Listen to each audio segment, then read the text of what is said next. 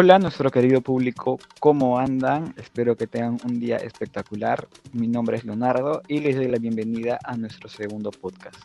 El día de hoy hablaremos acerca del cajón y los cuatro patrones rítmicos. Importancia del cajón como esencia del ritmo afroperuano.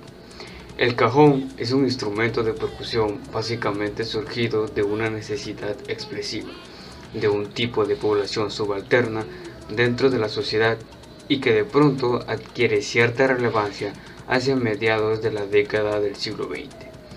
En ese tiempo comienza a ser utilizado de manera más intensa dentro de dos géneros, la marinera y el tondero. Los otros géneros que nosotros consideramos afroperuanos todavía no se habían terminado de consolidar. Como instrumento permite muchas cosas, es fácil de portar y dependiendo de sus características puede tener sonoridades interesantes. Con la música criolla y afroperuana, el cajón peruano se consolidó en el ámbito nacional en la segunda mitad del siglo XX. Actualmente ha traspasado fronteras, pues músicos de diferentes partes del mundo utilizan este instrumento en diversos géneros como el jazz, flamenco, samba, entre otros. Lo importante del cajón no es que sea un instrumento que el día de hoy podamos encontrar dentro de una tienda de música sino lo importante es que es un instrumento que, midiendo de los sectores populares, de los más marginales, de las poblaciones esclavas, logra de pronto posicionarse en un lugar importante. El cajón es el único instrumento en el mundo en el cual el músico se sienta para tocarlo, transmitiendo su propio ritmo corporal a las vibraciones que se producen al pulsarlo con ambas manos de manera cadenciosa, dosificando la fuerza de acuerdo al sonido que se quiere crear.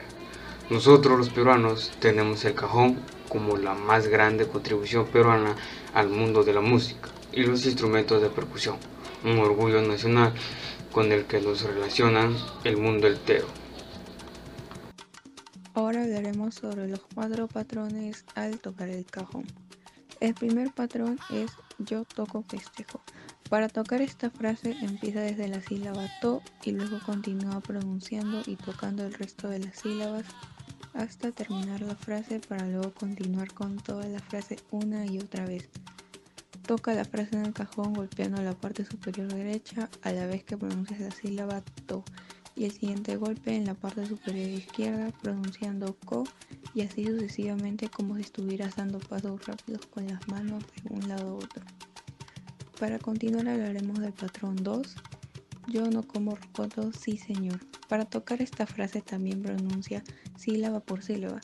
Empieza a tocar la primera parte de la frase golpeando primero con una mano y luego con la otra, por encima de la parte media y superior del cajón para producir sonidos graves, mencionando la frase por sílabas yo no como rocoto varias veces, un golpe tras otro hasta aprenderla. Patrón 3. A comer camote, sí señor. Para esta frase practica primero con las palmas. Empieza con la mano derecha como primer golpe. En A, K, sí. Después siguiendo la misma rítmica practica en diferentes superficies, percutiendo con tus manos alternadas izquierda-derecha. No te olvides de percutir y pronunciar las frases, ten en cuenta los sonidos graves y agudos que generas en la frase sí señor es agudo, el resto es grave. Patrón 4. Pero por favor un poco más de pan. Por favor un poco más de pan.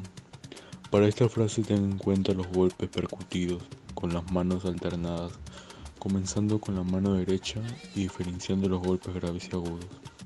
Bueno, mi querido público, lamentablemente llegamos al final, pero sin antes recordarles que debemos revalorar nuestra cultura a través de la danza.